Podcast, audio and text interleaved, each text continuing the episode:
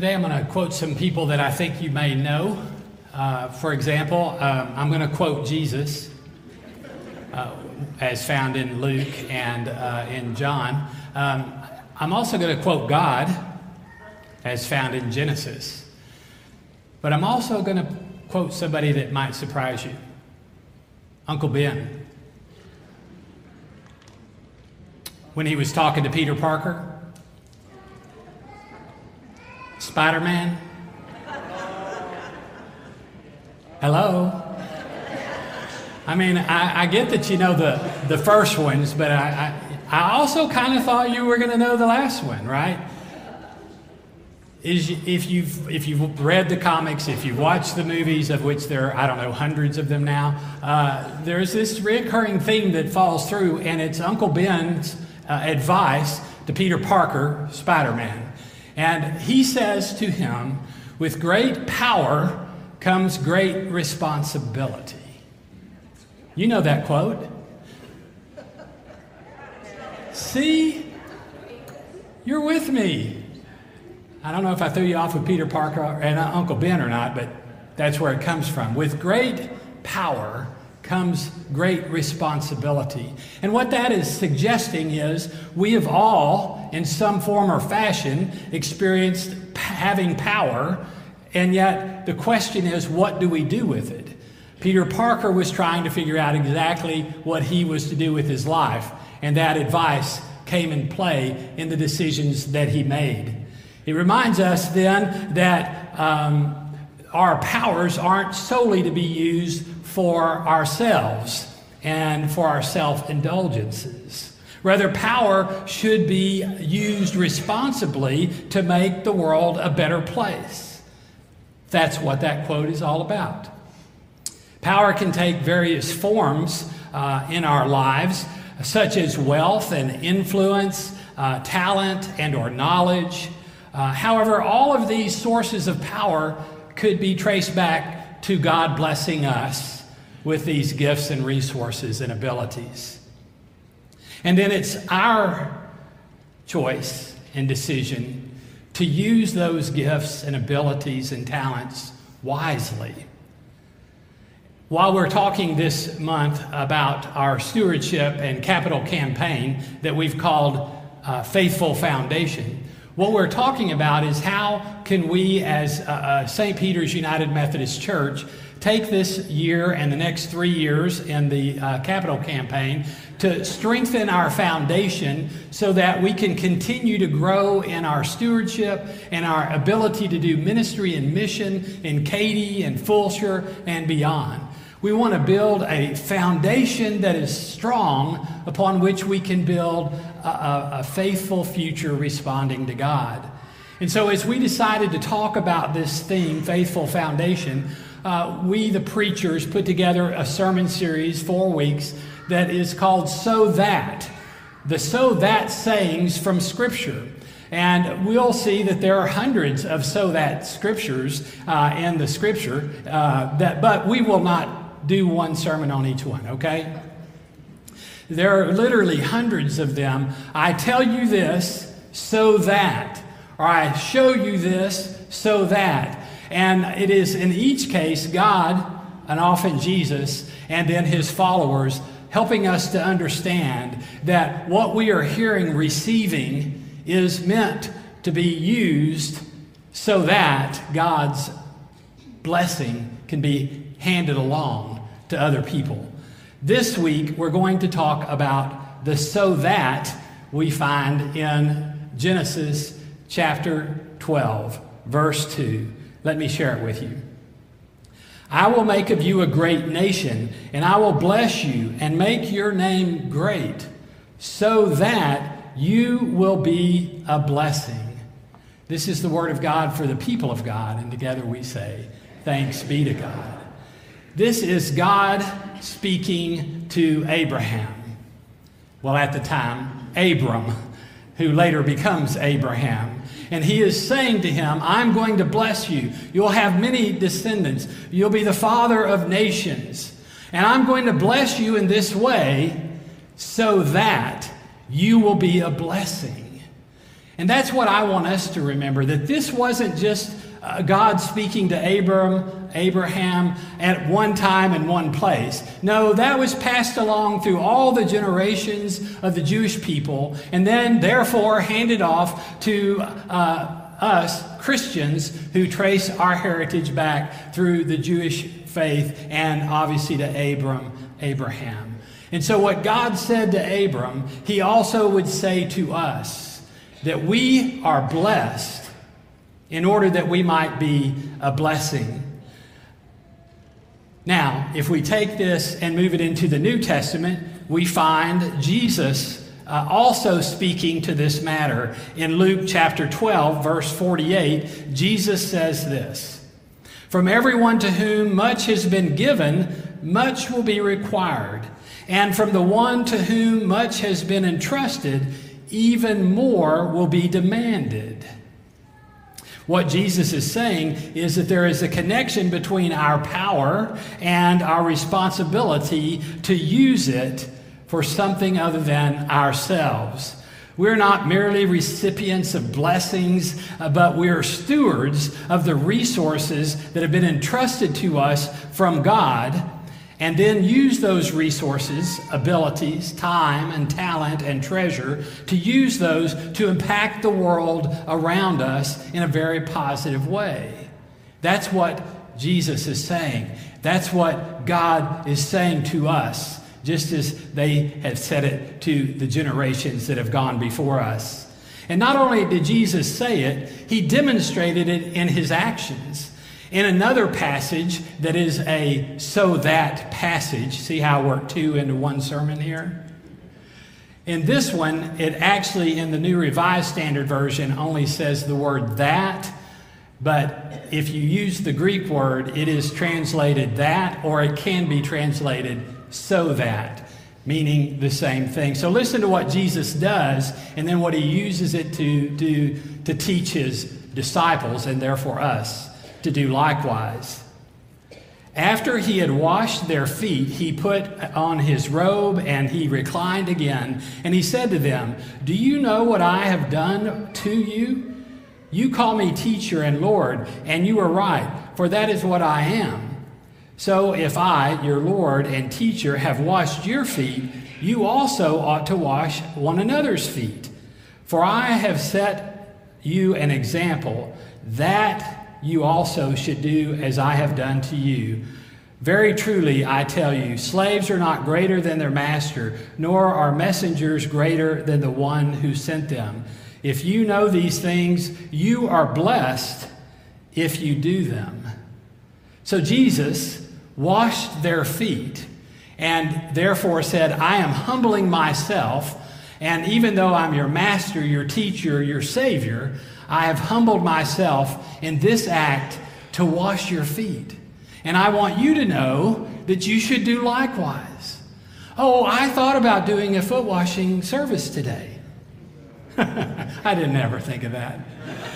You know, the truth of the matter is, if you, if you heard we were going to do a foot washing service today, you wouldn't be here.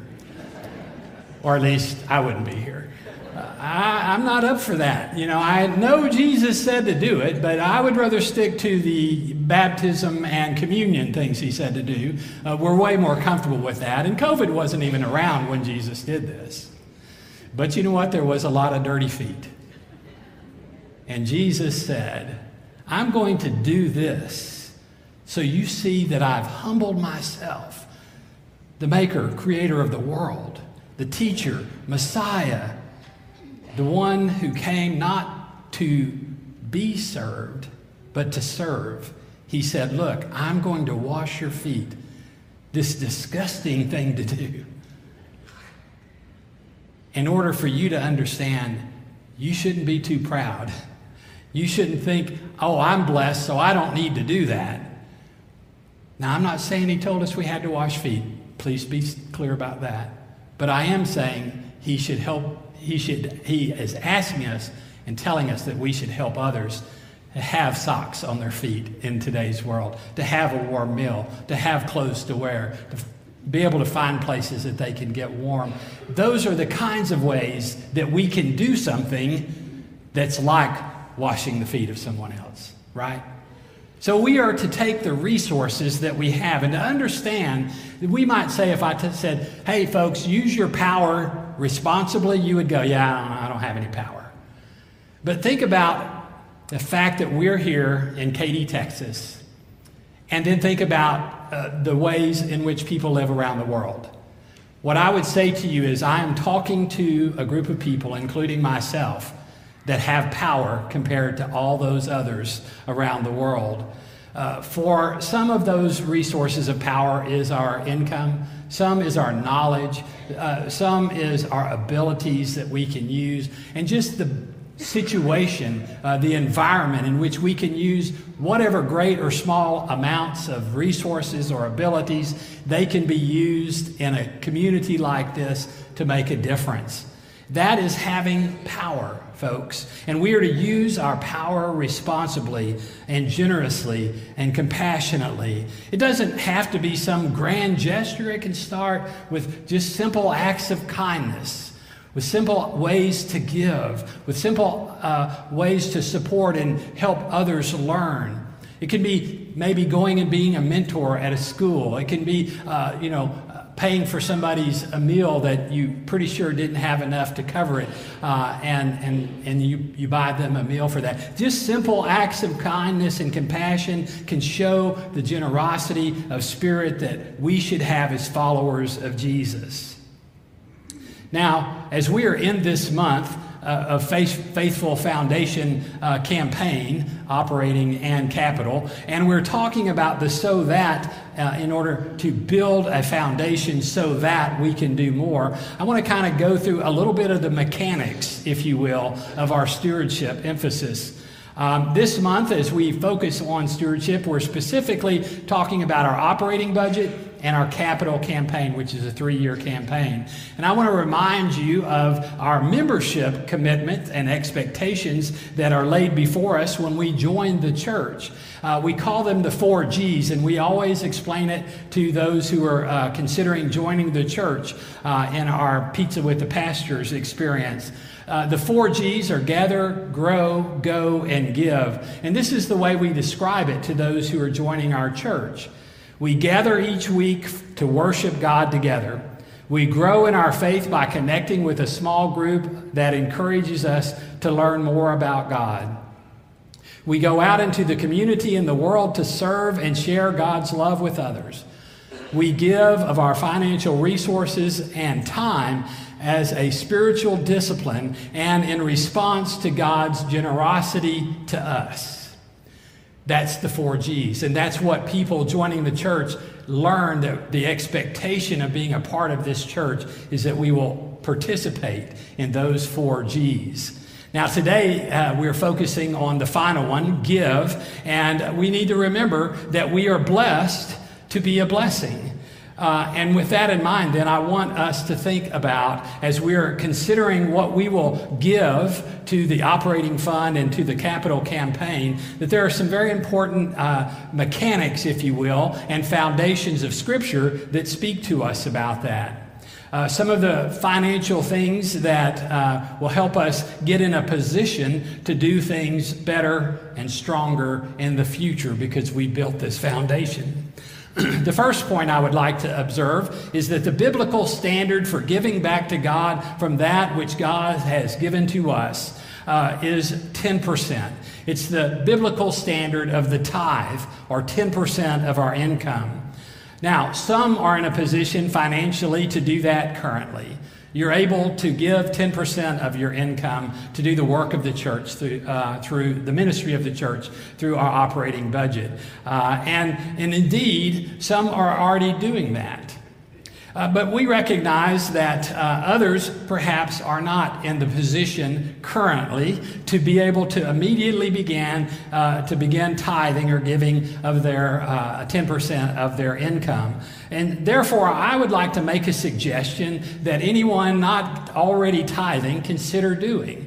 Uh, and this is a way to understand that sometimes we get in a position of finances that do not allow us to use that much of our income toward, uh, toward the tithe. Uh, if health things come up, family matters happen, uh, mistakes happen in uh, budgeting and finances, or what's happened recently is, you know, the, the amount of um, the amount it takes to uh, get by. I'm trying to cost a living is that word that was escaping me. Cost of living has gone up way more than our salaries in percentage, typically. And so a lot of times what that does is squeezes some folks' ability to give. And so they find themselves not able at this time to give 10%. What I would like to propose for any of us in that boat, in that situation, then, is to look at our income and then look at the amount we are currently giving to the work of the church. If that is, say, for example, 2%, if I'm giving 2% of my income to the work of the church today, can I go up another percent for 2024? Or maybe two if possible? If you can do that, everyone doing a little bit will make a tremendous difference in the ministry of our church, strengthening our foundation and helping us reach out to do more for Christ in this world. Uh, and what I would like to say, and what I often point out to people talking to me about this, uh, you know, you give 2%, your goal is to give 10%. If you can go up 1% each year for the next eight, you'll be at 10%. And just make that a priority. Just take those steps. I also point out if you don't do that and say, well, when I get you know, eight years down the road, I'll be financially better, and then I'll give 10%. Here's the fact of the matter you'll probably still be only giving 2% after eight years if you put it off that way. I think if we commit to do that in a systematic way, a regular way, where it doesn't hurt too bad each step we take, God will bless us and honor us for making that commitment as we give regularly to step into the tithe. Maybe that's the way you can move forward in giving more and more until you end up at that biblical standard of the tithe. Third thing I want to point out is we've already had 29 member families who have made a commitment to our 24 operating budget. It's a lead gift, an, an, an, opportunity that many of those persons have picked in order to help us get started on that operating budget. Uh, and what those 29 families have done is they have committed $617,000 toward our 24 operating budget. Now, our goal budget is 3,350,000. Now, I want to help clarify some things so you understand what that 617,000 from those 29 families mean. Those same 29 families in 2023 compared to 2024. You follow me? Those families have committed for 24 $182,000 more than they did in 23. That's a significant increase from those 29 families. Now, let me be a, a little bit more clear. To get to our $3,350,000 goal budget, because we gave just over $3 million in 23, adding in that 182, that leaves 168,000 gap for the rest of us to try to do what we've done plus a little bit to make up that difference. What I am saying is that's very doable. If every one of us can do a little bit as we're able, God will bless that and will it be able to achieve that $3,350,000 goal to continue to do ministry and mission to share the love of God with the world. It's so exciting. I, know, I talked a little bit about the four G's and, and, and, uh, teaching that to our members that, uh, that are going to join our church couple things I'd say is last Sunday, the first Sunday uh, in January, we had here on the Kingsland campus uh, 14 people that are going to be joining the church in the next few weeks. In fact, three of them are joining at the end of this service today. Uh, and then we had six at the West Campus. So on the first Sunday of 2024, 20 new people are ready to join St. Peter's. That's exciting. That's building that foundation. And that's what we are doing as we're coming together to be in ministry together to help connect the world with God's love. So I encourage you as you're thinking of what you can give to lean into ways that you might increase at whatever level you can toward the operating budget. The other piece that I would like to share with you is of the 29 families that made this commitment, uh, 25 of those families made a commitment to the three year capital campaign. The capital campaign, those 25 families have pledged to give over the next three years $1.2 million. Now, our goal is 4.5 million. Let me explain what that will do. That would completely pay off our debt that's just under four million from phase one and the other work that we had done here. Uh, it would completely pay that off and leave about 500,000 to do some refurbishing work around this campus to add uh, a, another portable building at the West Campus to give some more space for the next uh, few years and uh, to build a little awning walkway for them to get there and not get rained on, etc. About $500,000 worth of work. Now, if we don't reach that level, 4.5 million, we will pay down the debt as far as we can. But either way, that will help position us better so that when we move forward after this three year campaign, we'll be a lot healthier and stronger and better uh, suited to do more ministry and work for God together. So consider first the operating and how you can lean into that primarily. And secondly, the three year capital campaign uh, uh, that we might try to knock off our debt and add uh, some facility improvements.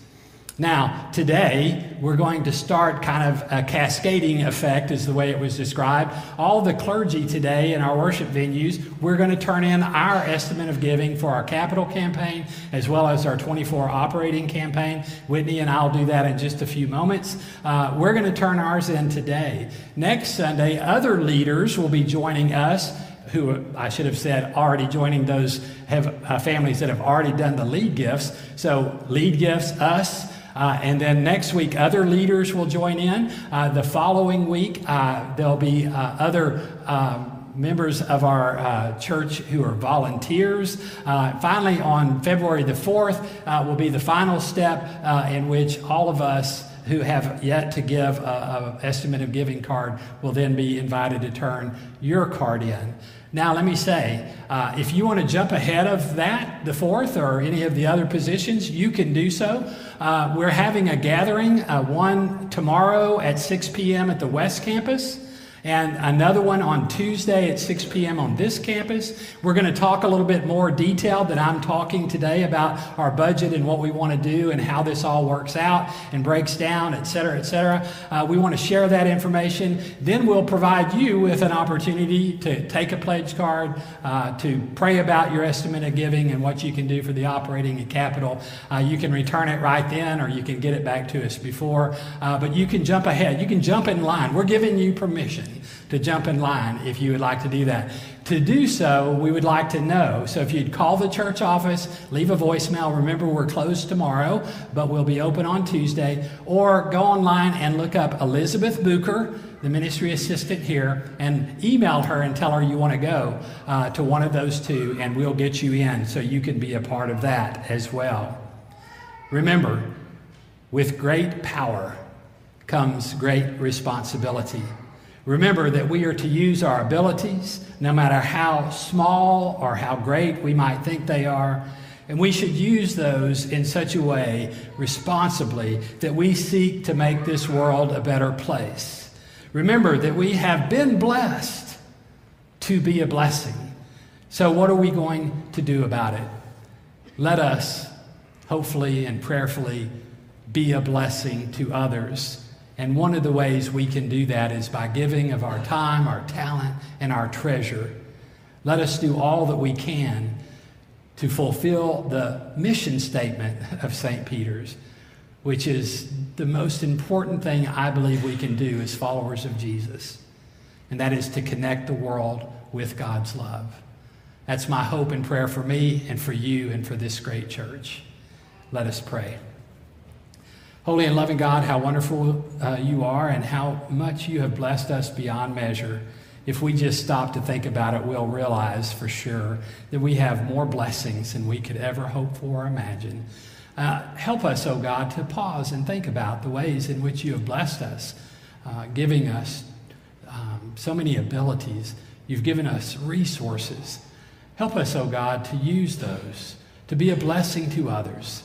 Help us to understand, uh, just as Abram learned and as Jesus taught his disciples, help us all to remember that we have indeed been blessed so that we might be a blessing.